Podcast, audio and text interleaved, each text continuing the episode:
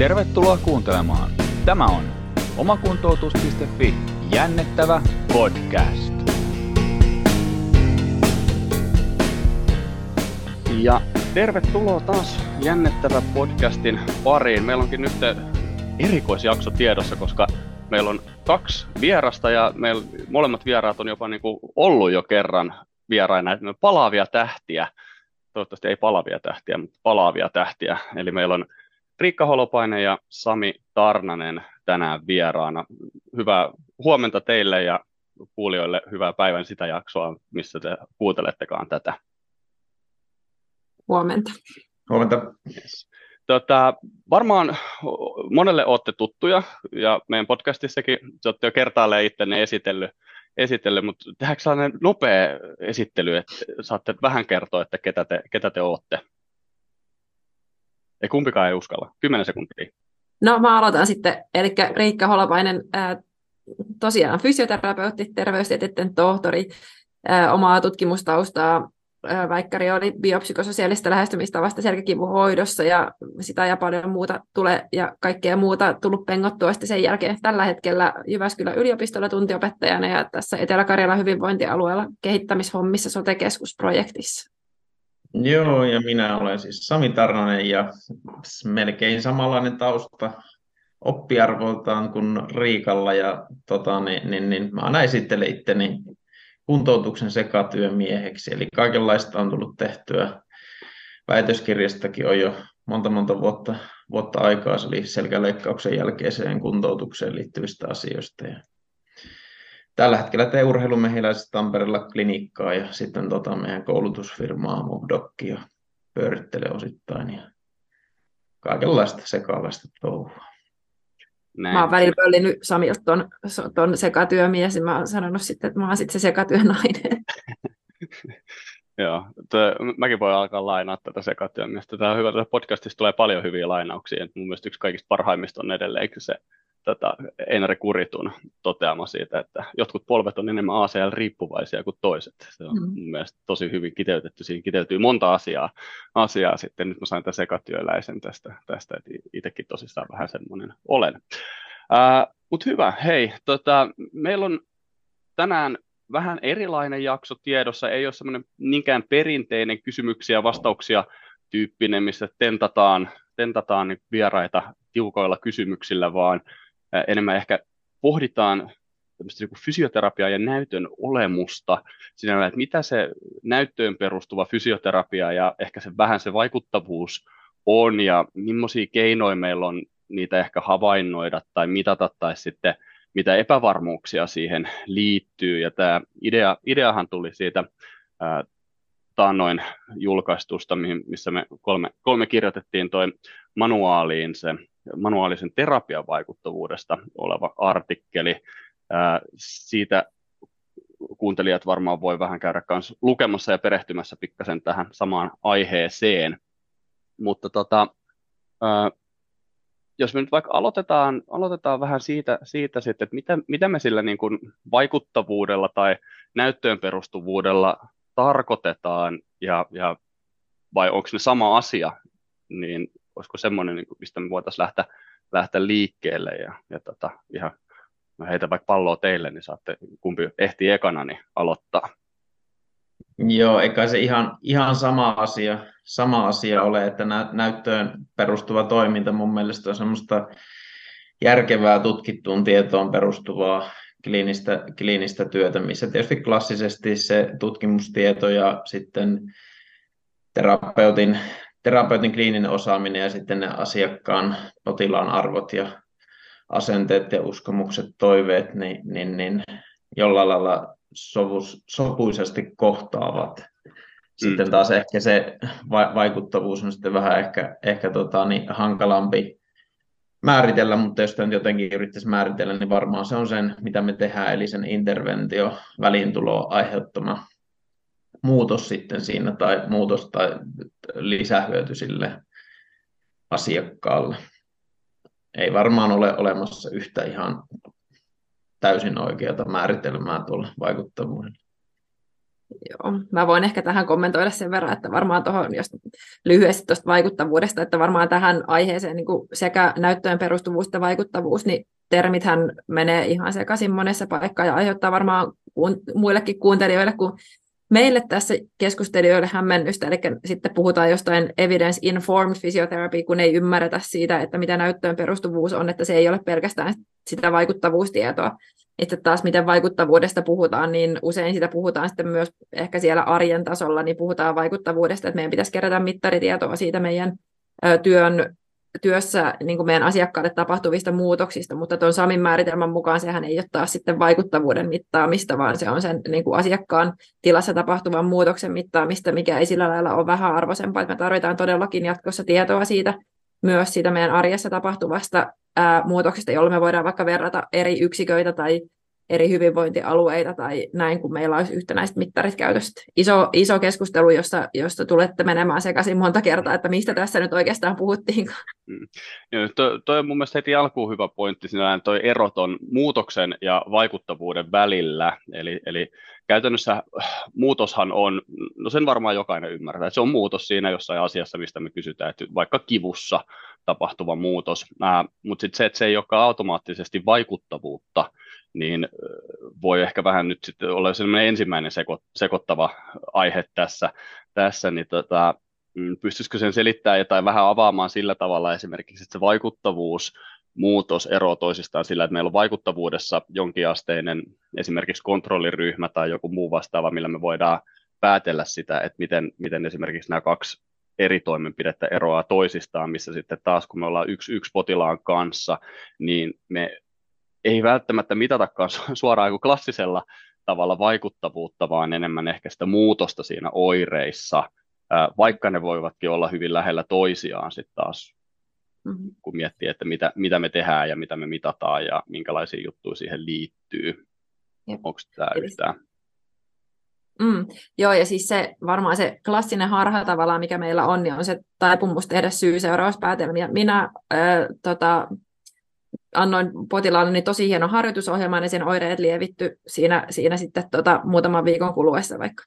No, mutta me ei tiedetä, että mitä muuta sen potilaan elämässä on tapahtunut, missä vaiheessa se oire oli. Eli suuri osa meidän tulevaivoistakin niin on semmoisia, mitkä ihminen hakeutuu hoitoon siinä kohtaa usein, kun oireet on pahimmillaan ja siinä on paljon luontaista vaihtelua ja sitten helposti näyttää, että se oli se meidän antama hoito, joka siinä vaikutti, vaikka siinä saattokin olla ihan jostain muusta kyse, tai moni vaiva paranee itsestään ilman mitään hoitoakin, ja me satutaan nyt siihen samaan aikaan sitten apajille, tai sitten ihmisen elämässä tapahtuu paljon muita asioita, mitkä vaikuttaa sitten hänen hyvinvointiinsa, tai hän käy ehkä jossain muussakin hoidossa, että se ei ole ainoa interventio, mitä siinä me tehdään, niin tämä on ainakin yksi semmoinen niin kuin tärkeä tajuttava, että se siihen, niin kuin, mikä se muutos on, niin mitä sitten tämmöisessä randomoidussa tutkimuksessa pyritään kontrolloimaan niitä tavallaan muita muuttujia siellä.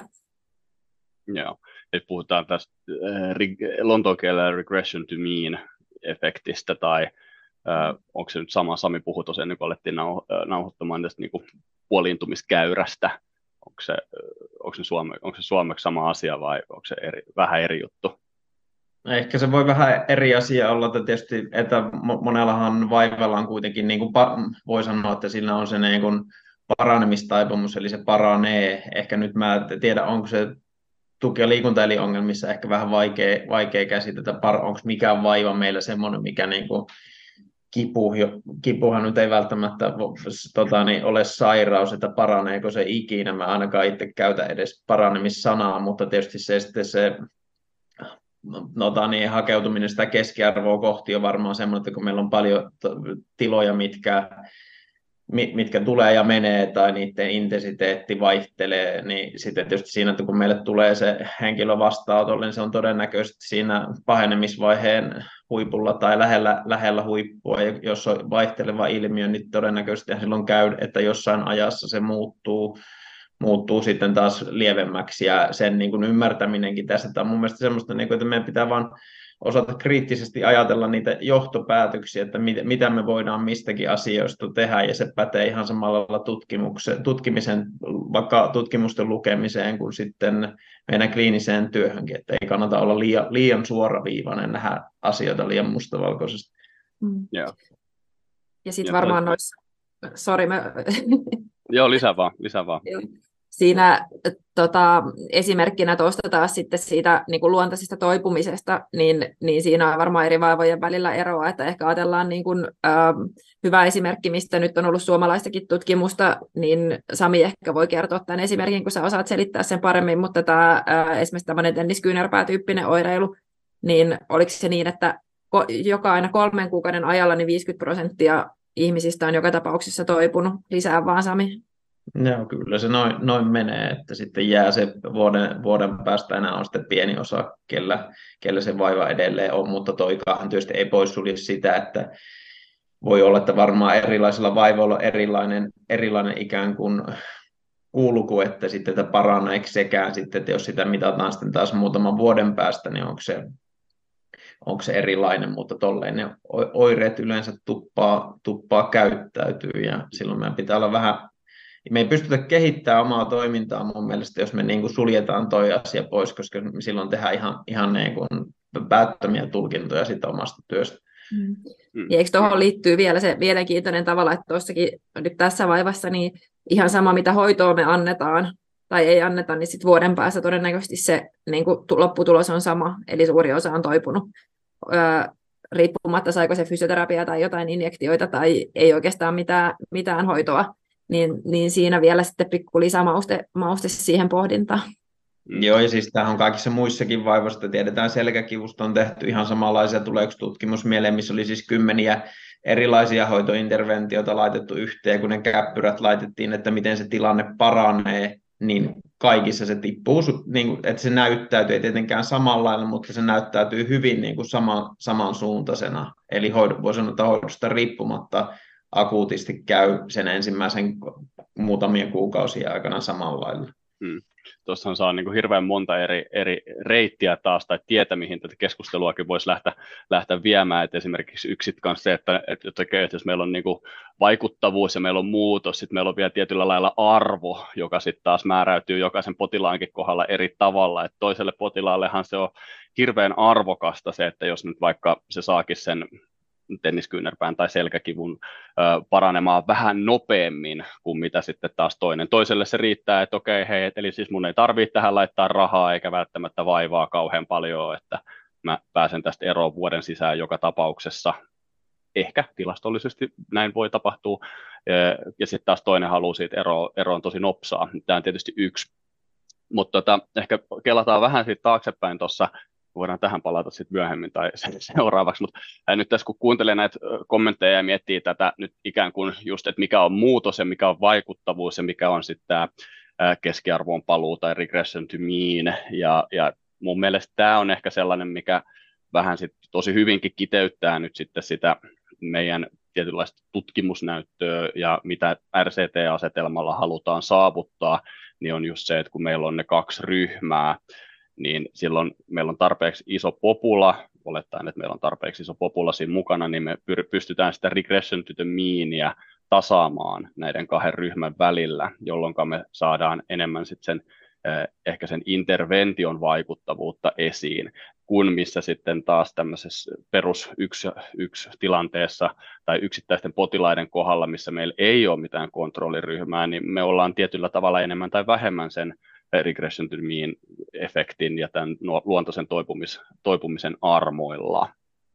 Ja tämä on ehkä mun mielestä semmoinen hyvä ajatus tai oivallus sit sinne taustalle ihmisille, kun ne miettii sitä, että no mitä tässä tapahtuu tai mikä ero näillä kahdella termillä tai asialla on. Mm. Ja sitten soppaan lisänä tulee tietenkin vielä placebo-vaikutus, merkitysvaikutus, hoivavaikutus, kontekstivaikutus, eli varmaan pienempi palanen siellä, mutta sellainen niin kuin ajatus tuosta vielä, että okei, no mitä jos hoitojen välillä ei ole eroa, otetaan vaikka joku olkapään skopia, että se ei ole parempaa kuin lumenleikkaus, mutta sitten kun sitä verrataan fysioterapiaan, niin fysioterapia on yhtä hyvä kuin se leikkaus myös, mutta että jos fysioterapiakaan ei ole parempaa kuin sit se lumehoito, niin mitä meidän sitten pitäisi tehdä, niin tämä on ehkä sitten se taas niinku ydin siinä, mistä meidän alan pitäisi nyt ja varmaan mihin ortopedit meitä haastaa nyt sitten niinku meidän alaa pohtimaan, että okei, me ei saada sitä placebo-vaikutusta, hoivavaikutusta, jos me ei tehdä sille ihmiselle mitään, eihän me voida jättää niitä hoitamatta.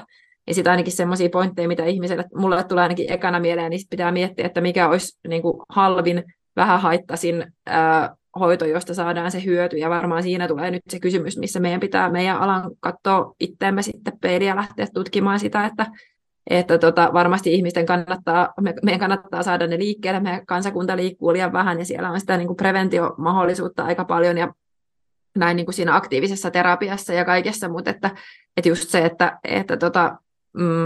mikä on niin kuin riittävästi aika monessa vaivassa, niin yksi ohjauskäynti on ollut yhtä hyvä kuin 15 tai näin, että ei ole suoraa vastausta, mutta kysymyksiä ehkä herää enemmänkin siitä, että on se varmaan suunta, mitä meidän pitää oikeasti kriittisesti miettiä meidän työssä, että mikä se oikea hyöty on, vaikka se tuntuu ja ihmisessä tuntuu hyvältä, että me häntä seurataan ja tuetaan siinä, mutta että onko se tarpeen aina.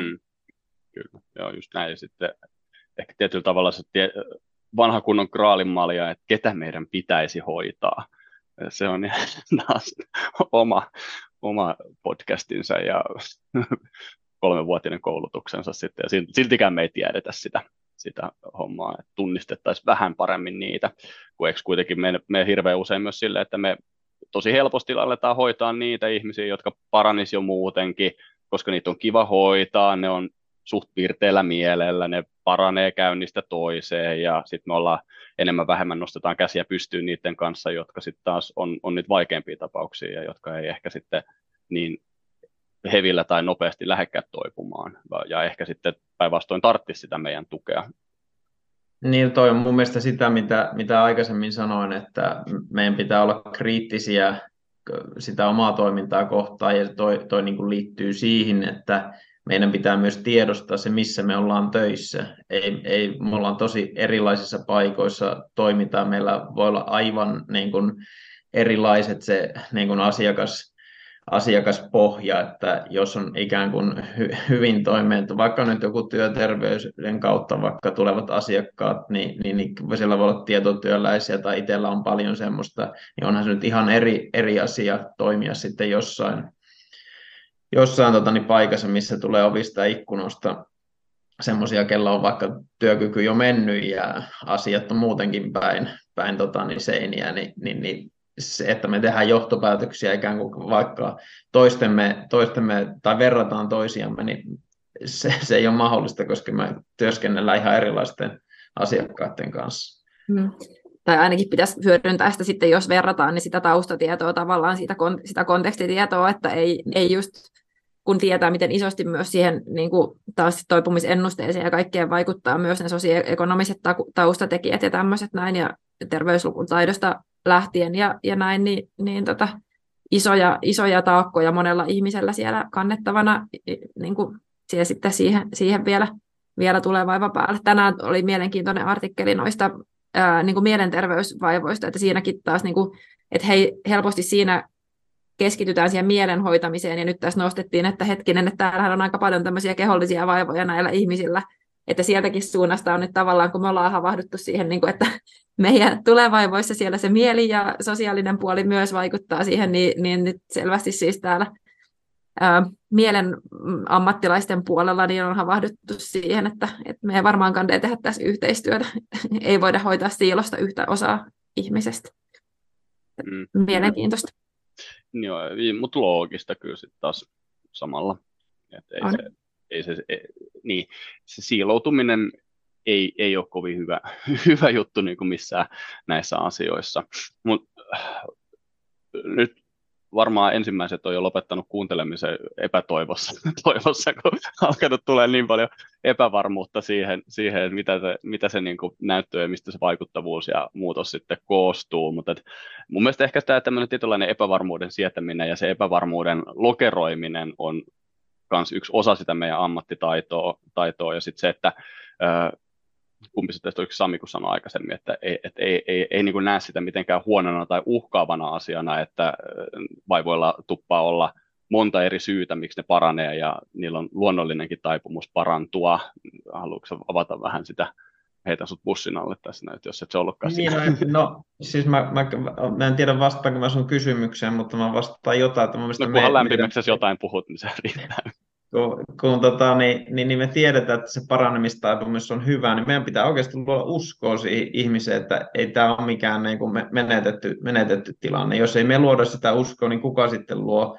Ja yhtä lailla tämä pitäisi olla mun mielestä semmoinen, että me ymmärretään tämä asia. Samalla lailla tulee se ihminen sitten vaikka erikoislääkärin vastaanotolta tai yleislääkärin tai työterveyslääkärin vastaanotolta. Niin tässä meillä pitäisi olla niin kuin yhteinen sävel, että jos me ruvetaan juttelee niin kuin ihan eri asioita, niin silloin se meidänkään viesti siitä ikään kuin siitä, että tämä on hyvänlaatuinen ja tämä parantamistaipumus on hyvä, niin eihän se ole enää uskottava. Mutta jos kaikkialta tulee se sama, ja mikään voisi sanoa, että tämän hetken totuusasiasta, niin me luodaan uskoa sille ihmiselle, niin kyllä mä sanon, että se on aika tärkeä asia siinä kuntoutumisessa joka tapauksessa.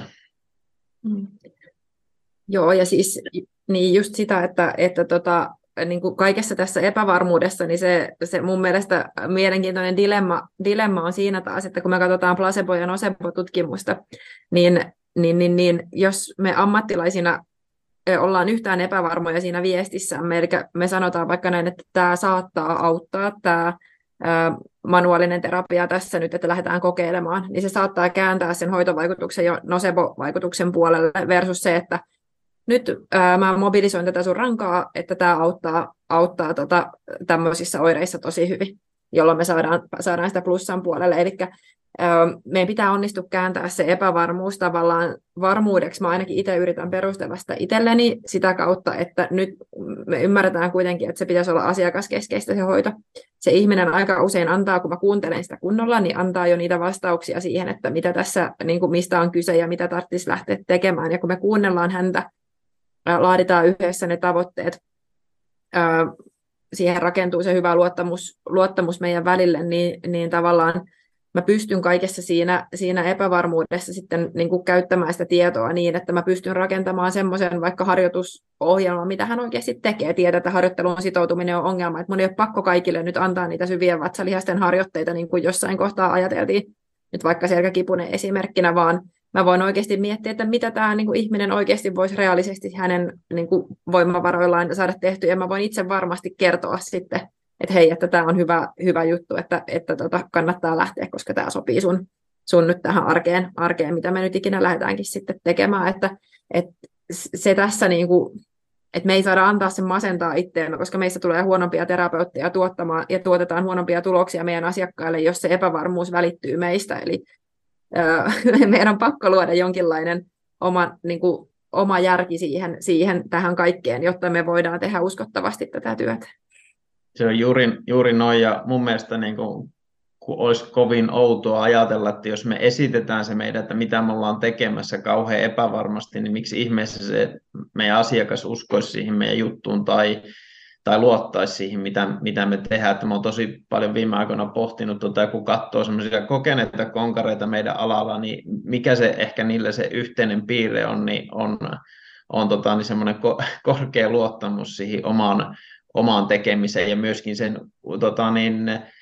esittäminen sille asiakkaalle uskottavasti. Toki se on sitten taas meidän niin kuin mun mielestä ammattietiikkaa sitten, että se mitä me puhutaan asiakkaalle, niin se sitten olisi oikeasti sitä, että nämä asiat niin kuin perustuu johonkin, tai me ymmärretään perustuuko ne vaikka vahvaan tutkimusnäyttöön vai perustuuko ne omaan vahvaan kliiniseen kokemukseen, eikä tässä niin kuin kannata vähätellä sitä kliinistä kokemusta, vaan tuoda se esille, että olen kokenut näin, tai että mun niin kuin näkemys tästä asiasta on tämä, tai jotain muuta, eikä se, että jos me mennään siihen, että me puhuttaisiin vaan kaikkea, mistä on kovaa faktaa, niin mitä ihmettä miten me niitä asioita perusteltaisiin.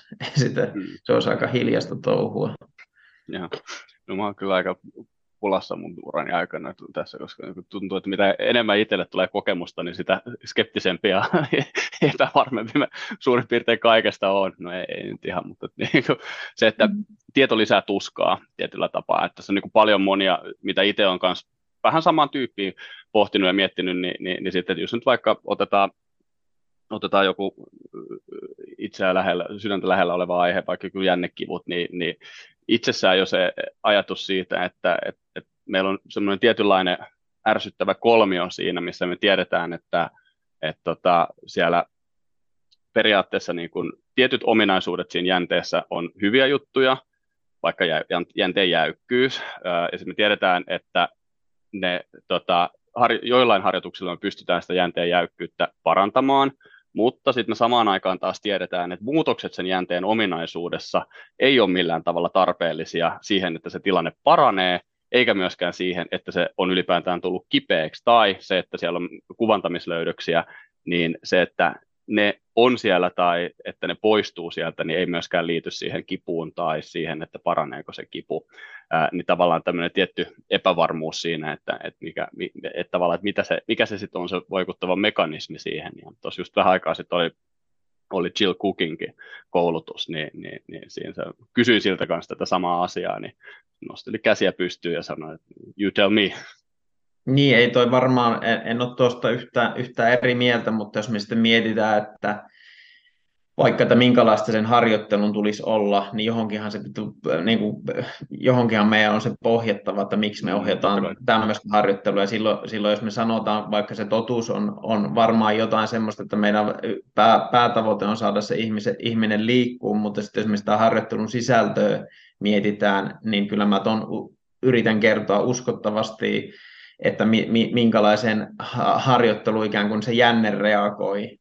Ei niin kuin kannata mun mielestä lähteä sitten myöskään liian monimutkaiseksi tekemään, koska sitähän me ei pystytä, me annetaan niin epämääräisiä ohjeita tuolle asiakkaalle, että sitten se ei ainakaan tee niitä, että tietyt faktat siinä, mutta toi on niin kuin mun mielestä sitä, mitä meidän pitää itse sitten taustalla ymmärtää, jos me halutaan kehittyä fysioterapeuttina, meidän pitää kriittisesti pohtia, että mihin suuntaan tätä kannattaa viedä, mutta ei ehkä kertoa sitä, tuoda sitä niin kuin epävarmuus edellä sitä asiaa sille asiakkaalle. En mä usko, että kauhean monta ihmistä sitten loppuviimeksi kiinnostaa se, kun me annetaan ne ohjeet, että näin mennään, että onko tämä nyt silleen ainoa oikea tapa, ne haluaa selkeät ohjeet, ja silloin meidän selkeät ohjeet kannattaa antaa. Kyllä, enkä mä kerro, kun lähinnä siis niille henkilöille käyn asiaa läpi, jotka on huolissaan niistä kuvantamislöydöksistä, jos joku on ne kuviin laittanut sitten.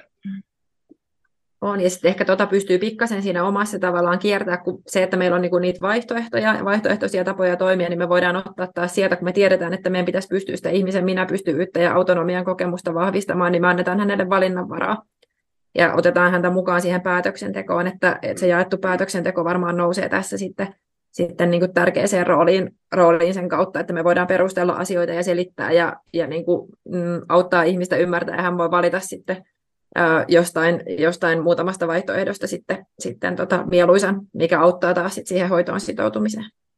Kyllä, ja sitten tietysti toi, että mikä myöskin tässä hyvä sanoa, että sittenhän meillä on totta kai se tutkimusnäyttö, että vaikkei me välttämättä tarkkoja mekanismeja tiedetä, niin joistain toisista jutuista me tiedetään, että meillä on kuitenkin olemassa ratkaisu, vaikkei me välttämättä täysin tiedetä, että mihin se ratkaisu perustuu.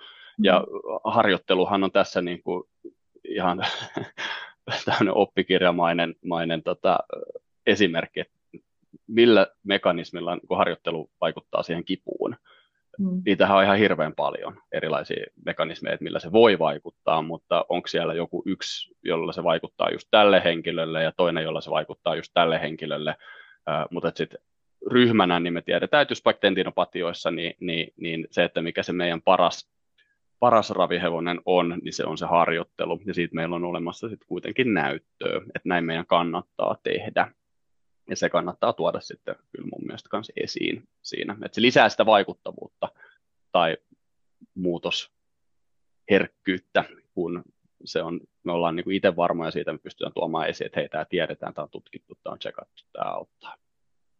Niin, ja tuossa on kuitenkin, että meidän ongelmat tai ihmisten tulee ongelmat on monitahoisia ongelmia. Se on varmaan nyt jonkunlainen fakta. Siellä on paljon tekijöitä, jotka siihen vaikuttaa. Yhtä lailla meidän interventiot on monitahoisia, niin kuin sanoit, että harjoittelun vaikutusmekanismit voi olla hyvinkin erilaisia. Ne voi olla erilaisia, mitä me ehkä äkkiseltään ajatellaankaan. Ja sitten kuitenkin, kun me sitten katsotaan sitä, miten se henkilö kokee sen asian, niin sitten me kysytään kuitenkin tai arvioidaan sen henkilön kokemaa muutosta. Eli se on se kuitenkin se kokemus sitä kivusta, kokemus, kuinka pärjään arjessa. Sitten kun me ajatellaan, että miten me voidaan niin kuin mitata kokemusta, niin se on sitten se toinen haaste, että me voitaisiin ajatella, että me voidaan mitata verikokeilla jotain ikään kuin faktaa sieltä, mutta kun kipu ei näy tommosissa, niin se tuo ehkä tähän se haaste, ja tavallaan toi mun mielestä auttaa ymmärtämään sitä, että kun me mitataan kokemusta, niin semmoisen niin kuin selkeiden muutosten esille saaminen on jo sinänsä niin kuin hankalaa, kun me ei tiedetä, onko se kivunkaan mittaaminen vaikka ollakin asteikolla aina ihan niin kuin paras mahdollinen tapa. Tuohon voisi ottaa esimerkin vaikkapa liikkumisen pelosta, että meillä on näitä yleisiä liikkumisen pelkoon liittyviä mittareita, mutta ne ei välttämättä saa kiinni sitä asiakkaan liikkumisen pelkoa, koska nykyään ymmärretään taas, että pelko on aina liikespesifiä, että se ei ole yleistä liikkumisen pelkoa, vaan se voi kohdistua johonkin yhteen tiettyyn, vaikka selkäkipusella nyt vaikka kumartumiseen tai nostamiseen, ja sitten se yleinen mittari ei välttämättä saa sitä niinku kiinni, ja sitten se ei myöskään niinku, ei näy muutoksena siinä toiminnassa, että tässä on varmaan taas iso semmoinen myös, mitä niin kuin tutkimusmaailmassa kehitetään, että yritetään niin kuin miettiä, että mitkä on ne asiat, mitä meidän oikeasti pitäisi mitata ja miten me saadaan se ilmiö niin kuin kiinni. Ja tähän varmaan niin kuin osittain tähän mittareiden käyttöön liittyy iso niin kuin joukko haasteita sitten sen tutkimuksen niin kuin tulkinnassakin, että mitä niin kuin, ja siinä käytäntöön viemisessä, että mitä tässä oikeasti niin kuin tapahtui, mikä tässä muuttui ja onko se niin kuin relevanttia. Niin, ja sitten sekin, että se, että jos sitten me ajatellaan, että meillä olisi jotain spesifiä, mitä me voidaan tulee ongelmissa mitata, niin sitten me heti työnnetään siihen väliin, että onko me voidaan mitata lihasvoimaa tai liikkuvuutta tai jotain muuta tämmöistä, mutta yhtä lailla kipeillä ihmisillä näiden asioiden mittaaminen ei ole todellakaan niin kuin yksinkertaista, koska me ei siinä tiedetä, mitä me vaikka maksimivoiman mittauksesta oikeasti mitataan, jos se suoritus on sille henkilölle kipua aiheuttava, että mitataanko me absoluuttisesti sitä ominaisuutta vai mitataanko me sitä, että kuinka hyvin se pystyy vaikka sietämään sitä kipua siinä suorituksen aikana, toikin on sitä, että ne meidän ikään kuin tarkatkaan välineet, niin ne ei ole sitten välttämättä kuitenkaan hirveän objektiivisia osoittaa jotain, että kipu sotkee aika monta asiaa tuommoista, mikä ajattelisi, että on simppeli niin kuin mitata asiakkaalta. Kyllä, no juurikin näin, ja mä itse tuossa uskaltaisin kyllä asettautua siihen leiriin, joka on vähän niin kuin sitä mieltä, että se lihasvoima on sen kivun takia alentunutta, koska sittenhän me toki voitaisiin katsoa siitä vaikka jostain magneettikuvasta, laskee lihaksen poikkipinta-ala ja katsoa, että onko siellä atrofiaa niin kuin absoluuttisesti. Ja jos ne lihasmassatkin on suurin piirtein samanlaiset, mutta sitten siellä on merkittävä puoliero voimantuotossa, niin sittenhän se puoliero on ehkä kuitenkin jossain muussa kuin sitten taas siinä NS-lihasvoimassa, mitä sillä nyt tarkoitetaankaan.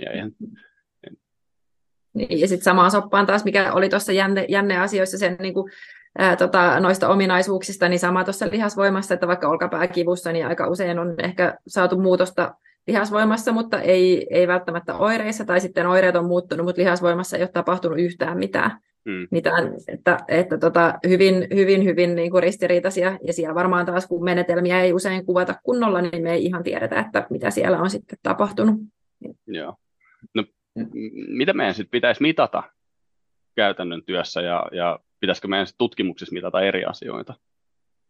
Siis sehän niin kuin toi mun mielestä niin kuin vaikka nyt liikkuvuus ja voima, jollakin lailla ehkä jopa liikkuvuus sitten vaikka olkapääongelmassa, niin monesti on kuitenkin olennainen asia.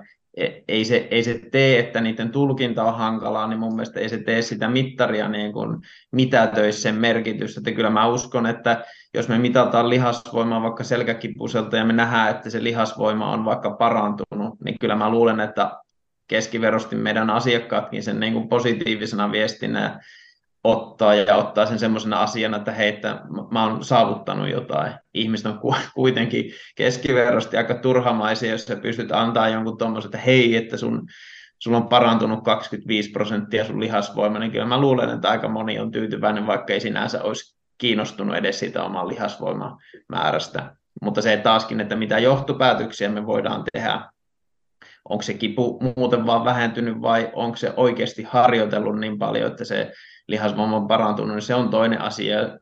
Mä aina sanon, tai silleen niin mietin ton niin, että se ehkä kiinnostaa sitten mua enemmän se, mitä siellä taustalla on tapahtunut, kuin sitten sitä asiakkaalla on ehkä se tärkeää, että no ok, lihasvamma on parantunut ja sillä siisti. Ja jo, niin kun, kyllähän me tarvitaan mittareita sitten kuitenkin. Klassisesti, jos ei me mitata, niin sitten me arvataan. Ja se on mun mielestä niin kuin todella paljon pahempi se, että me tehdään sitten johtopäätöksiä, että lihasvoima on parantunut. Jos ei me ole sitä oikeasti mitattu, niin mistä hitosta me tiedetään, onko se muut vaikka mennyt huonompaan suuntaan. Kyllä. Ja ehkä just niin kuin varmaan niin kuin tuohon niin kuin mittariin ja tämmöiseenkin tutkimukseen liittyen, niin varmaan niin kuin helposti me jämähdetään miettimään vaan sitten taas niitä interventiotutkimuksia. Mä varmaan tästä Saminkaan puhuttu aika paljon ainakin, ja varmaan ehkä Jukankikkaan joskus jossain vapaa-ajan keskusteluissa, että itse ainakin on oppinut aika paljon enemmän itse asiassa muusta kuin interventiotutkimuksista. Eli tämmöisistä niin kuin just, vaikka sekin on niin kuin ärsyttävää, että moni asia on niin kuin semmoinen, mitä on pitänyt itsestäänselvyytenä, vaikka se, mitä on opetettu aina, että nosta selkäsuorassa. Niin eihän meillä ole tutkimus ottanut ratkaisua siihen, että miten nyt kannattaa nostaa, mutta se on herättänyt ehkä ajattelemaan, että moni semmoinen yksinkertaisena ja selvänä pidetty asia ei olekaan niin yksiselitteistä. Niin mä ajattelen, että se on niin kuin mun mielestä hyvällä tavalla haastanut meitä ajattelemaan itse ja kyseenalaistamaan niitä semmoisia yleisiä totuuksia, millä ei ehkä ole ollut niin kuin pohjaa. Toki siitä tulee se haaste, että en voi antaa vastausta siihen, että miten kannattaa nostaa, mutta ehkä sitten tullaan taas siihen yksilöllisyyteen ja tilanteen selvittämiseen ja näin. Että samaten tuossa ehkä niinku just mittaroinnista olevassa tutkimuksessa, että ei taas anna ehkä suoria vastauksia, mutta ehkä kyseenalaistaa just niitä tulkintoja, mitä alun perin ehkä monistakin on tehty suoraan, niin on hyvä juttu. Joo, ja sitten tietysti se, että mittari ja muu, niin sehän olisi. Eihän sen tarvitse välttämättä potilastyössä olla sit kuitenkaan validoitu. Tutkimustyössä se nyt tietysti olisi ihan suotavaa, että se olisi, mutta potilastyössähän se voi olla joku, minkä te yhdessä sit sen potilaan kanssa päätätte, että joku, mikä häntä esimerkiksi vaikka häiritsee tai mikä on niinku iso ongelma. Esimerkiksi vaikka tenniskyynärpääkipusella, niin puristusvoima-aikainen kipu, joku muu vastaava tämmöinen, mikä suoraan silleen linkittyy siihen itse ongelmaan ja sitten ehkä tavallaan liittyy myös siihen toimintakykyyn ja sen toimintakyvyn haasteeseen, että sehän voi olla joku tämmöinenkin mittari ihan hyvin. On, ja aika monella hyvinvointialueella esimerkiksi niin se tavallaan NS niin kuin pakollinen siis mittari, joka tehdään kaikille, niin on tällä hetkellä PTA, eli just ne potilaskohtaiset kolme eniten haittaa aiheuttavaa tekijää, niin tullaan vähän sinne yksilöllisemmän toimintakyvyn, ei niinkään sinne geneerisiin mittareihin, mitä taas täytyy sitten käyttää tutkimusasetelmassa. Ja sitten tästäkin niin kuin mielenkiintoisia keskusteluja taas niin kuin, viimekin viikolla käyty tuohon PTAhan, että miten me merkataan se sitten, jos tavallaan ihminen ei keksi 3 asiaa vaikka siihen PTA-mittariin, että miten me saadaan siitä niin kuin vertailukelpoinen, ja sitten joutuu miettimään, kun ei olla siinä tutkimusasetelmassa, vaan siinä kliinisessä työssä, ja me halutaan kerätä sitä dataa, niin sitten täytyy soveltaa, että sitten ei ole enää niin just millin tarkkaan, vaan sitten täytyy olla yhteisesti sovitut tavat, miten sitä käytetään. Mutta esimerkiksi toi mahdollistaa sen, että me käytetään sitä PTAta ja sitten jotain kipukyselyä siellä taustalla, niin me pystytään verrata, vaikka katsotaan, että selkäkipuset meillä ja jollain toisella hyvinvointialueella, että miten keskimäärin, miten millaisia muutoksia heidän tilanteessa tapahtuu, vakioiden jotain taustatekijöitä ehkä sieltä just, että kuinka paljon niin kuin vaikka niitä kivun pitkittymisen riskitekijöitä siellä on tai muuta, niin tosi mielenkiintoista kyllä jatkossa, että mitä me opitaan tekemään tuolla datalla, en ihan vielä tiedä, mutta siihen suuntaan nyt vaikuttavuuskeskustelu käy kyllä kuumana, ja musta on hienoa, että vaikuttavuusseura on aktiivisessa toiminnassa ja paljon niin kuin hankkeita nyt siihen suuntaan, ja näkyy jopa vähän poliittisessa keskustelussa sitten tämä, että kyllä meidän täytyy siinä olla mukana tavallaan niin kuin jollain lailla sen oman toiminnan mittaamisessa. Joo, eihän tuossa niin kuin, ei me siitä päästä mihinkään, että se, että me aina siinä, että joku mittari ei ole hyvä, niin ei varmaan tule ikinä olemaankaan semmoista, että meillä olisi joku niin kuin globaali konsensus siitä, että miten asioita pitää mitata.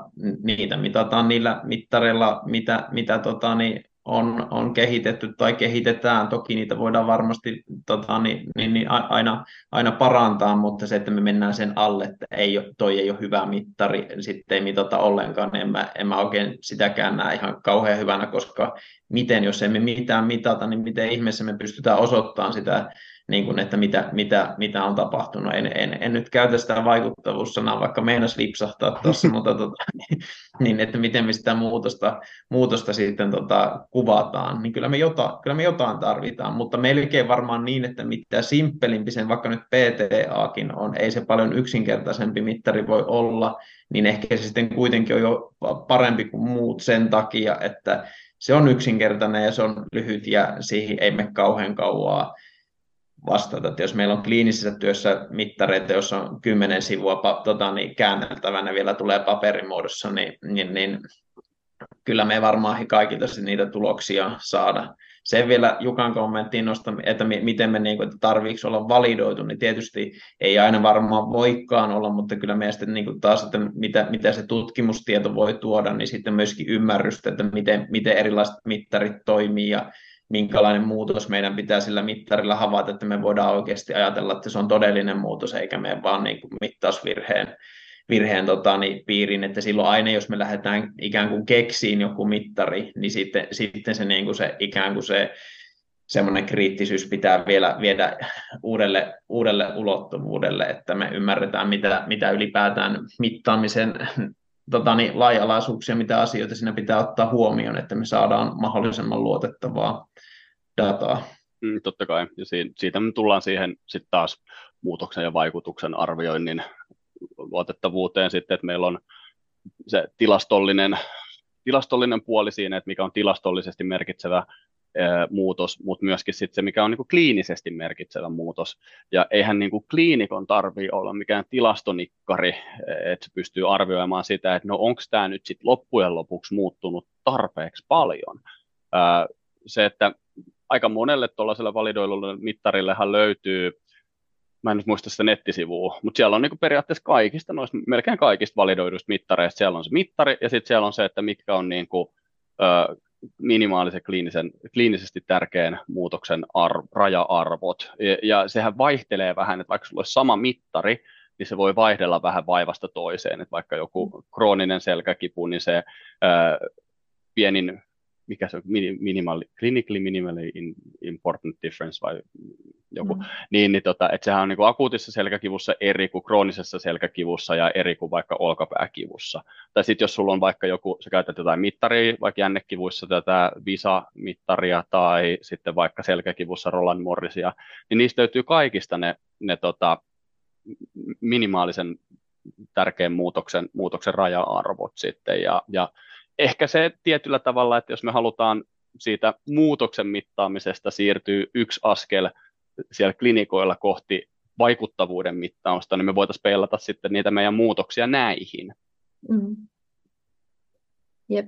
Ja sitten ehkä tavallaan sitä asiakkaan näkökulmaa, meillä hirveän monessa on niin ton lisäksi tavallaan, että meillä on niitä oirekohtaisia mittareita, niin jollain lailla sitä asiakkaan koettua muutosta pitäisi vielä niin kuin mitata, ja sitten toi NPS ehkä johtaa meitä nyt vähän harhaan, että sitten sä saat huonot pisteet lääkärinä sieltä NPS:ssä, jos et sä määrää sitä antibioottia nuhapotilaalle ja näin.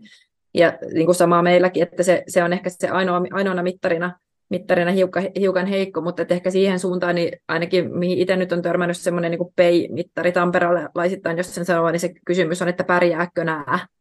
Eli nyt Sami ymmärtää ainakin sieltä Tampereen suunnasta, mutta siis se, että kysytään vain siitä ihmiseltä yksinkertaisella yhdellä kysymyksellä, että miten sä koet, että sä pärjäät tämän oireen kanssa tällä hetkellä, niin musta se on aika kiva kysymys itse asiassa, se kertoo siitä tavallaan, niin kuin, että miten me ollaan onnistuttu auttamaan sitä ihmistä sen minäpystyvyydessä. Ehkä se voi olla, että siellä se kipu on oikeasti helpottunut, mutta se voi olla, että se sama mittari kertoo siitä, että hän on saanut keinoja ja ymmärrystä, että hän niin kuin handlaa tämän tilanteen, vaikka se kipu on siellä edelleen, mikä on tavallaan se meidän niin kuin pointti, koska aina me ei saada sitä kipua pois, niin on näitä vaihtoehtoja.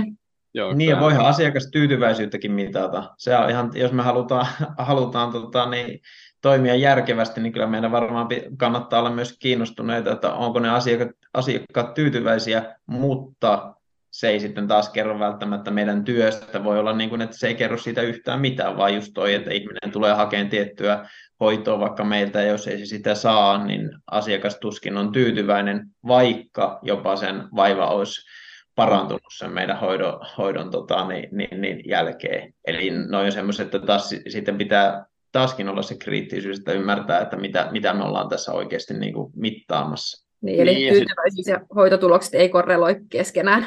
Niin, ja se tyytyväisyyteen voi vaikuttaa se, että löysikö se parkkipaikan kuinka helposti tai oliko kassalla jonoa, että ne on vähän ongelmallisia sitten just nuo NPS-t sinällään, että mehiläisessähän sitä kysymystä muutettiinkin just sen takia, koska siellä niin kuin lääkäreille ja fyssareille tuli huonoja arvosanoja just sen takia, kun potilas oli saanut vaikka parkkisakon ja tämmöistä, niin sitten se muutettiin silleen, että se kysyy nimenomaan, pyytää sitä arviota siitä saadusta hoidosta, ei niistä niin kuin muista palveluista ja tämmöisistä. Pärjääkö nämä mittarit? Tämä on vähän sama kuin merimiesten lempimittari, eli krogi, josta yksi fysioterapeutti, eli tämä Global Rating of Change, kysyy, että mikä se on suomeksi, niin kysyy, että maailmanlaajuinen asteikko muutokselle, niin selvä. Mutta sehän on niin kuin siitähän yksinkertaisemmaksi ei tosissaan mittari muutu, kun sä kysyt vaan, että no mitä mieltä sä oot tosissaan tästä, että onko tämä parempi, huonompi vai mitä, että siinä on 7 astetta, että erittäin paljon parempia ja erittäin paljon huonompia, ja siitä sitten mennään ylös ja alaspäin, niin yksinkertaisimmillaan tämäkin on käsittääkseni jopa validoitu mittari. Joo, ja eikä muuta siitä niin kuin sanoin, niin kaikkiin liittyy ongelmia. Sitten kun me kysytään tuommoinen kysymys ja on vaikka ihmisellä vaiva, joka on vaikka kestänyt useamman kuukauden, niin ihmisellä on tosi vaikea niin kuin arvioida sitä, että hei, että mikä se nyt mun tilanne oli 6 kuukautta sitten verrattuna tähän tilanteeseen. Mutta me ollaan varmaan tuommoisessa niin kuin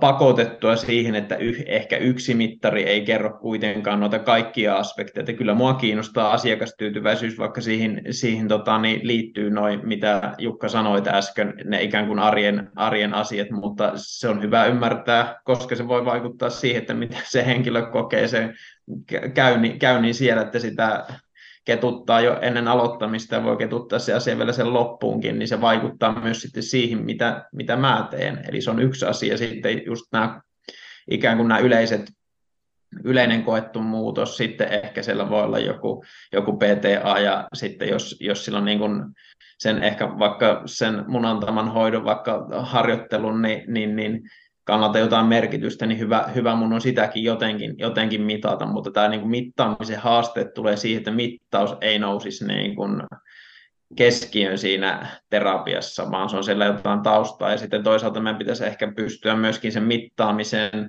merkitys osoittaa sille asiakkaalle, että miksi mitataan, mitä se hyötyy siitä, tai mitä se ehkä hyötyy sitten sitä kautta, että kun näitä mitataan, niin tämä toimipaikka tai henkilö pystyy antamaan sitten jatkossa parempaa hoitoa asiakkaalle, että asiat ei kehity, jos ei me jotenkin olla kiinnostuneita siitä, että mitä sillä seinien sisällä tapahtuu. Eli ei ole yksi oikosta, mutta ei anna mun mielestä syytä olla myöskään tai ohittaa noita asioita. Joo, ja sitten se, että miten, ja just se, että pitää liittyä, ja se asiakkaahan pitää hyötyä siitä, tai potilaan, mitä termiä halutaan käyttää, niin mun mielestä yksi hirveän hyvä esimerkki on siitä, että se on hyvä sparraustyökalu, se on niin kuin hyvä työkalu valaa uskoa siihen ihmiseen, että kyllä, että me ollaan menossa oikeaan suuntaan, että jos sä oot mitannut vaikka jotkut liikkuvuudet ja kivun ja voimantuoton esimerkiksi, niin sä pystyt niitä sitten sanomaan niille. Pari hyvää esimerkkiä tältä viikolta, niin yksi plantaarifaskiittipotilas sanoi, että en mä nyt tiedä, onko tämä yhtään sen parempi, että ehkä tämä on aika samanlainen tai jotain. Ja sitten katsottiin, niin okei, ensimmäisellä kerralla niin silloin ollut kyykyssä, se on tehnyt kyykyn, niin se jalkapohjaan on sattunut 3/10, ja sitten se on noussut päkiöille, niin se on ollut 6/10, ja nyt se oli silleen, että kyykky oli kivuton, ja sitten päkiöille nousu oli 3/10. Niin hirveän helppo sanoa, että hei, no ainakin tänään tämä on parempi kuin mitä tämä oli ekalla kerralla. Et ehkä tässä ollaan menossa kuitenkin oikeaan suuntaan, mutta ei tämä nyt vielä valmis ole. On, ja tuossa varmaan tulee just se, että ihmismieli on luotu tarttumaan negatiiviseen, me ei huomata niitä pieniä positiivisia muutoksia, ja siksi me tarvitaan esimerkiksi PTA on siinä hitoon hyvä, että vaikka se kipu ei, useinhan käy niin, että toimintakyky lähtee paranemaan ennen kuin se kipu tulee sitten perässä siellä myöhemmin alaspäin. niin ihmiset, siellä onkin jo isoja muutoksia, niin kuin Jukka tuossa kuvasit, niin joko niin kuin noilla jonkinnäköisillä niin kuin liikkeeseen yhdistetyillä mittareilla tai sitten ihan sillä PTAlla, niin usein saadaankin, että hetkinen, että itse asiassa, että niin kuin ihminen onkin ihan ihmeistä, no nyt kun näin, niin tämä onkin oikeasti tosi paljon parempi, että mun mielestä aika tavallinen tarina ihan omaltakin vastaanotolta. Niin, ja sitten vaikka nyt sitten se suorituskyvyn osalta, niin mun mielestä vaikka esimerkiksi olkapääkipu, sillä on hyvä se, että miten se ihminen mieltä, jos me mitattaisiin vain kipua ja ajatellaan sellainen tilanne, että asiakas tulee vastaanotolle, sillä sattuu, kun se nostaa käden tuohon hartiatason etukautta, vaikka nyt 90 asteeseen. Sitten me nähdään se vaikka jollain kontrollikäynnillä sitten myöhemmin, jos me kysytään, että onko se olkapää kipeä, vaikka me oltaisiin mitattu sitä jollain kipuasteikolla, että mitä se kipuvoimakkuus on siinä liikkeen aikana ollut.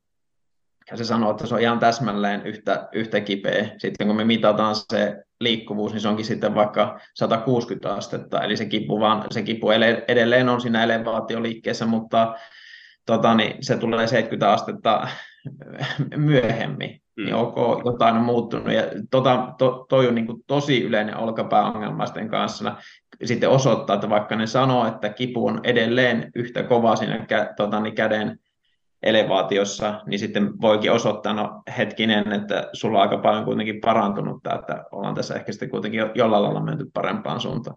Niin, ja tuossa tuli just mitä Jukka sanoi ja Sami tästä äsken, niin tuossa olennaista on se just se motivaatio, mikä siitä ehkä tulee, että helposti se näyttää, että mä teen turhaa työtä, kun mä tässä tätä jumppaa väännän, mikään ei niin kuin muutu ja näkee sen fysioterapian turhana, mutta sitten että just tuon niin kuin osoittaminen, että tässä vaikka se asiakkaan näkökulmasta, kun hän kokee, että tämä ei ole parempi, niin eihän me olla tosiaan niin kuin maalissa, mutta just se, että näkee sen niin kuin edistyksen, tietää, että se on kuitenkin tosi tärkeä sen niin kuin ihmisen hoitoon sitoutumisen kannalta, ja itse asiassa taas sen niin kuin näiden niin kuin merkitysvaikutuksen kautta, niin myös ihan siinä taas sitten sen niin kuin ennusteessa siitä, että miten tästä eteenpäin tämä tulee toipumaan, niin se, että me saadaan se muutos, jonkinlainen muutos näkyväksi, niin on varmaan tosi tärkeä, ja se ei aina ole siinä ensisijaisessa mittarissa, mikä siinä tulisi mieleen, mikä ihmisellä on se kipu, vaan just niin kuin pelkkänä, kun ei sitä ole määritelty sen tarkemmin, että kipu missä milloin. Niin, ja sitten toihan just sitä, että se toimintakyky ehkä tai suorituskyky tässä tapauksessa ehkä sitten paranee ensiksi, se kipu tulee sitten, kun sitä vaikka sitä ärsytystä ei sinne, sitä kivuliasta toimintoa esiintyy ehkä vähemmän niin ne muutokset ei ole aina niin kuin tapahdu kaikki samaan aikaan. Mm. Ja sitten tosissaan voi aaltoillakin hirveän paljon siinä, niin sekin on hyvä ehkä niille ihmisille selittää, että se on ihan normaalia, että se saattaa olla ensi viikolla vähän kipeämpi kuin mitä se oli tällä viikolla, mutta sitten jos se on taas 2 viikon päästä vähän parempi kuin mitä se oli ennen kuin se tuli taas uudestaan vähän kipeämmäksi, niin suunta on oikea, mutta vauhti on vaihteleva. Mm-hmm. Niin, helposti tuossa tekisi aina sen johtopäätöksen, että jotain, mitä mä tein, niin meni pieleen, tai joku, mitä terapiassa tehtiin, niin peikisi sen huonoon suuntaan tai jotain, mutta siinä on tosiaan niin paljon niitä tekijöitä, että tuossa pitäisi meidän osata puhua sitä malttia ihmisille ja tehdä etukäteen sitä takaiskusuunnitelmaa, että se ei ole niin kuin katastrofi ja pieleen mennyt hoito, että niitä oireita tulee myöhemmin, vaan tavallaan niin kuin normaali kulku suurimmassa osassa ainakin pitkittyneitä vaivoja, että se ei ole lineaarista se toipuminen, vaan siinä tulee niitä takapakkeja, ja sitten me käytetään se, kun me tehdään se hyvä suunnitelma, ihminen tietää, mitä tehdä, niin sehän vahvistaa sitä hänen kokemusta sitä pystyvyydestä. Hei, mä handlasin tämän viimeksi, kun täällä tuli oireita, ja nyt mä pystyn tähän itse. Ja sitten hän ei ehkä jossain kohtaa, kun se oire pahenee vaikka seuraavan kerran, niin hän ei tarvitsekaan enää tulla hoitoon, vaan hän tietää jo itse, että okei, hän ei huolestu, ei stressannut ja tietää, mitä tehdä. Niin siinä mä ajattelen, että on se meidän niin kuin iso juttu, mikä on tärkeä meidän työssä. Kyllä, just näin. Nyt sen takia mullakin on jokaisen vastaanottohuoneen seinällä on semmoinen hieno käppyrä siitä, että miltä fysioterapiaprosessi näyttää, ja se viiva ei ole suora, eikä edes kaareva. Joo. No nyt mun mielestä tässä on aika paljon hyvää polveilevaa keskustelua, vähän laidasta laitaan ollut, mutta pitäisikö meidän tässä niin kuin loppuun vielä ottaa se, niin kuin se isoin kysymys siinä, niin kuin, että no, mikä se sitten on, mikä fysioterapiassa vaikuttaa? Mitä te olette mieltä? Tai aiheuttaa muutoksen? Vaikuttaa vai aiheuttaa muutoksen? No siis nyt suoraan, niin nyt täytyy varmaan lähteä hakemaan vastausta vähän laajemmin kuin suoraan niin kuin fysioterapiasta, mutta jos ajatellaan ylipäänsä, mikä hoidossa vaikuttaa, niin onhan meillä siitä niin kuin aika paljon nyt saatu, kun on verrattu semmoista, missä on tehty joku interventio, placebo, tai siis tämmöinen lumehoito ja sitten ei hoitoa ollenkaan ja näin, niin sieltä on vähän niin kuin ruvetaan niin kuin hahmottaa sitä kuvaa, että mikä niin kuin mistäkin tulee. Varmaan on paljon semmoista, mitä me ei ymmärretä vielä, että se on ehkä semmoinen taas niin kuin ensisijainen juttu, mutta että se nyt ainakin tiedetään, että sitä varsinaista interventiosta tuleva vaikutus on monissa vaivoissa hyvin pieni. Ja nyt täytyy sitten puhua, siis muistaa se, että kipu on niinku aika tämmöinen niinku subjektiivinen oire, että se on niinku pelkällä niinku uskomuksilla ja odotuksilla ja hoivavaikutuksilla ei paranneta syöpää, mutta tämmöiseen oireeseen kuin kipu, niin niillä on iso osansa siellä, eli sanotaan vaikka, niitä on katsottu vaikka nivelrikkoa tai fibromyalgiaa, niin se on noin 70%, mikä tulee muusta kuin siitä intervention spesifistä vaikutuksista. Ja siellä tulee just sitten nämä regressio kohti keskiarvoa, luontainen paraneminen ja sitten nämä hoivamerkitys, kontekstivaikutukset siellä sitten osana. Eli mitä se tarkoittaisi käytännön kannalta sitten on, että totta kai meidän pitää olla semmoinen, meidän täytyy tehdä jotain ja meidän pitää uskoa siihen, osata perustella se ihmiselle ja hyödyntää, optimoida ne odotukset, se konteksti, ja se niin kuin terapia, suhdeterapiatilanne, silleen mä niin kuin ajattelen, että mistä se muodostuu nyt niin kuin äkkiseltä tai lisätkää vaan. Niin, ei se varmaan... En tiedä, sen takia mä kysyin teiltä. Teiltä ei mulla ole mitään ajoa.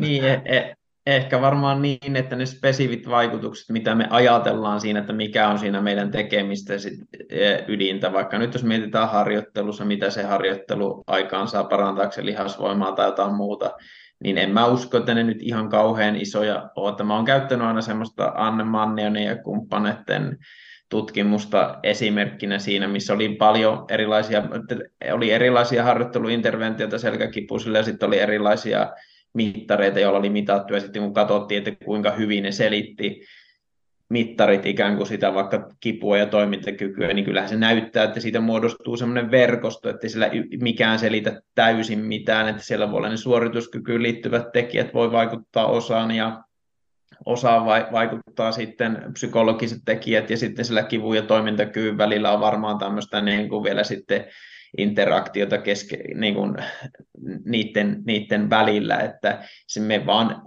niin kuin siinäkin ehkä tosiasiat on se, että on epätodennäköistä saada millään spesifillä, että me pystyttäisiin nimeen niin kuin yksi asia, joka siinä vaikuttaa, niin mä olen pessimisti, mä ajattelen niin, että me ei ikinä päästä siihen tilanteeseen. Ja sitten noin, mitä Riikka äsken tuossa luetteli, niin ne on sillä taustalla vaikuttamassa ehkä kuitenkin niin, että me ei pystytä ehkä niin kuin yleistämään niitä, että on vaivoja, jossa vaikka sitten luontainen paraneminen tai sitten se palautuminen keskiarvoa kohti, tai sitten joku placebo on niin kuin merkityksellistä. Ja sitten taas, jos me mietitään vaikka niitä ortopedisia tutkimuksia, missä placebo-hoito on annettu, niin me voidaan tietysti miettiä myöskin sitä, että mitä se placebo-leikkaus esimerkiksi oikeasti ihmiselle tarkoittaa.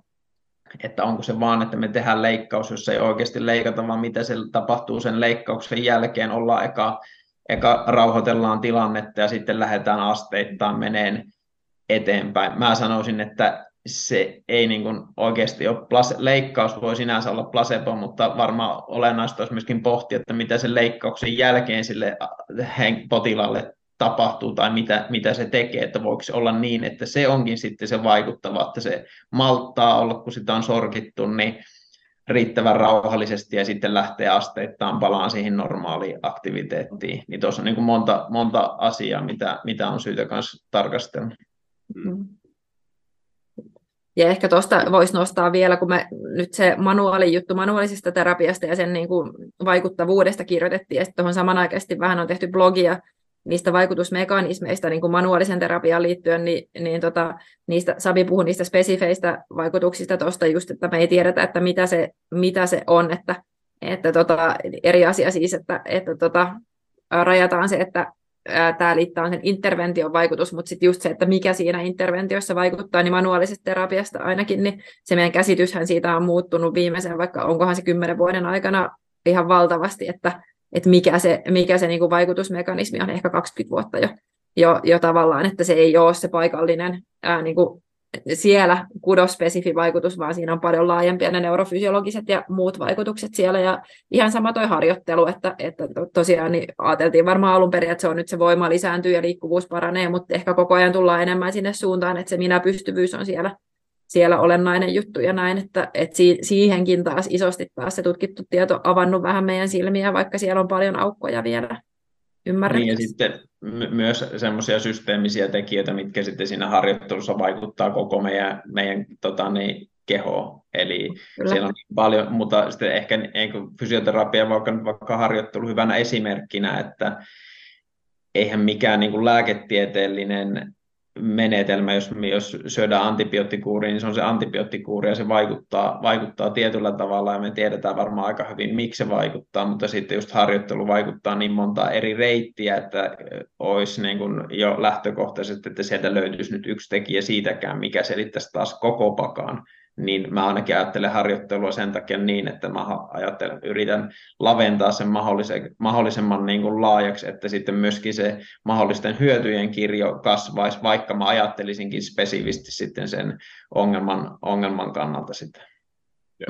Tuossa tulee vielä se, että se kannattaa myös sanottaa sille asiakkaalle sen motivoitumisen kannalta, koska sille ei välttämättä ole se lihasvoiman kasvaminen hänelle tärkeää, mutta hänelle saattaa olla tärkeä merkitys, vaikka että me lähdetään treenaamaan, hei, että kun sulla on ollut tuo mieliala matalalla, niin me tiedetään, että harjoittelu toimii itse asiassa hyvänä lääkkeenä siihenkin, ja se saattoi olla hänelle se olennainen juttu tai joku sosiaalinen kontakti, minkä hän saa sen kautta takaisin, niin sitä just ihmistä kuuntelemalla ja sitten tavallaan vielä sen sanottamalla ääneen, niin me vahvistetaan sitä vaikutusta, että tiedetään, jos ihmiselle kerrotaan jonkun just sen niin kuin intervention se vaikutusmekanismi, ja että tästä on hyötyä, niin siitä on enemmän hyötyä kuin jos me ei sanota mitään.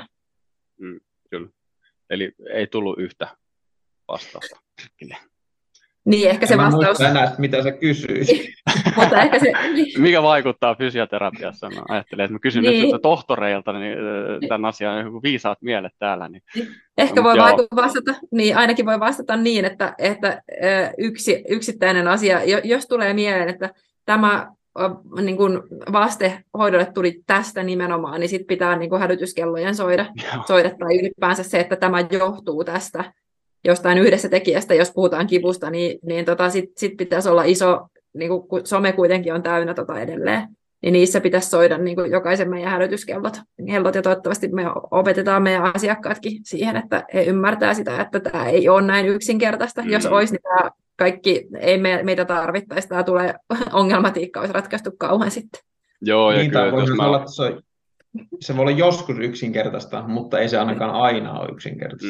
Kyllä, just näin. Niin. Välillä yksinkertaiset jutut toimii tosi hyvin ja sitten taas tulee seuraava potilas ovesta sisään, jolloin näennäisesti täysin identtinen ongelma kuin sillä edellisellä ja se, mitä sillä edellisellä toimi kuin häkä, niin ei toimi pätkän vertaa.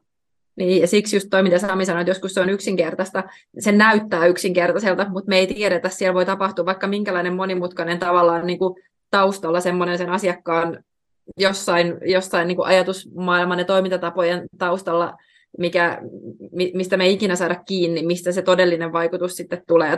Tai näin, että iso osa tästä on meille piilossa, että me nähdään vaan se jäävuoren huippu, miksi se joskus näyttäytyy yksinkertaiselta, vaikka se ei ole, ja joskus se oikeasti todellakin on yksinkertaista, että siinä on vielä se sotkeva niin kuin homma.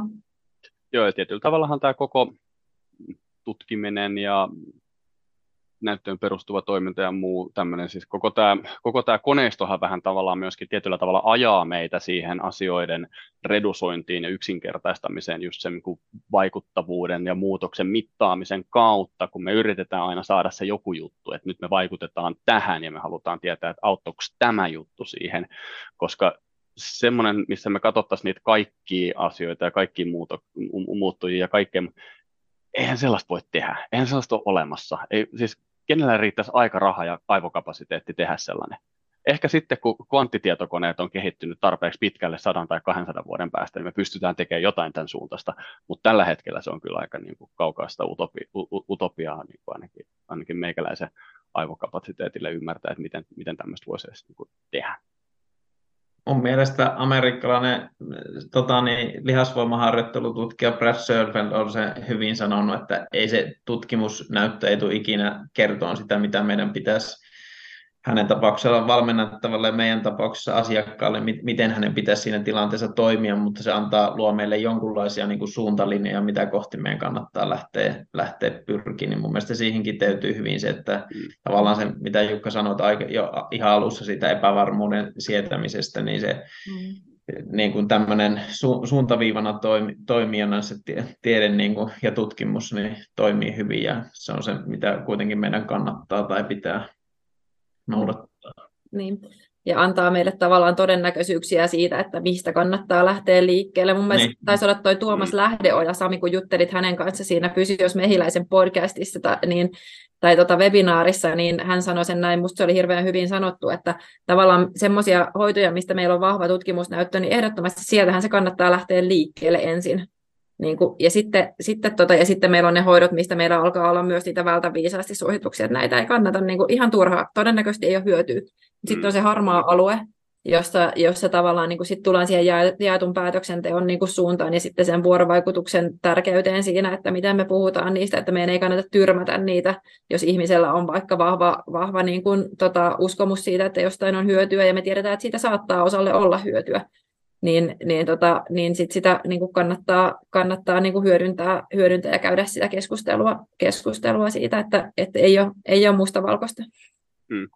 Kyllä, juurikin näin.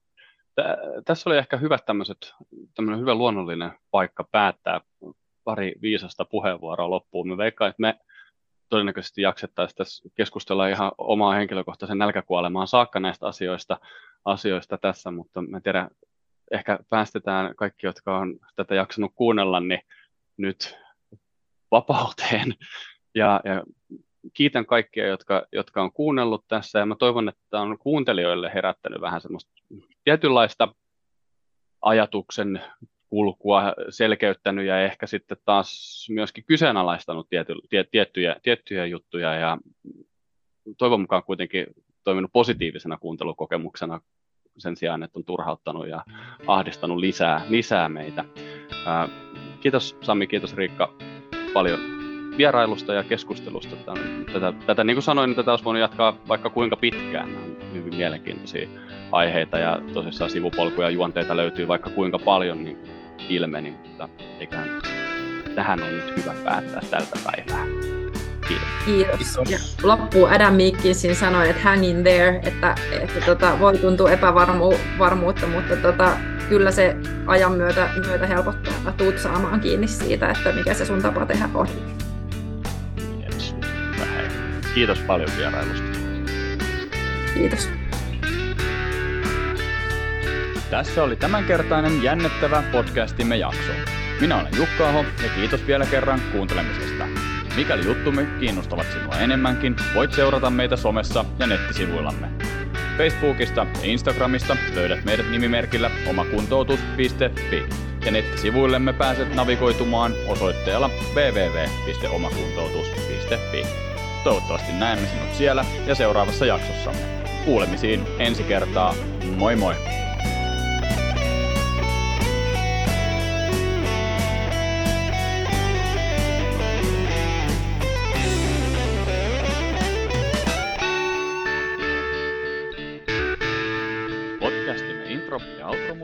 Tarjoaa Jason Show audionautiksi.comista.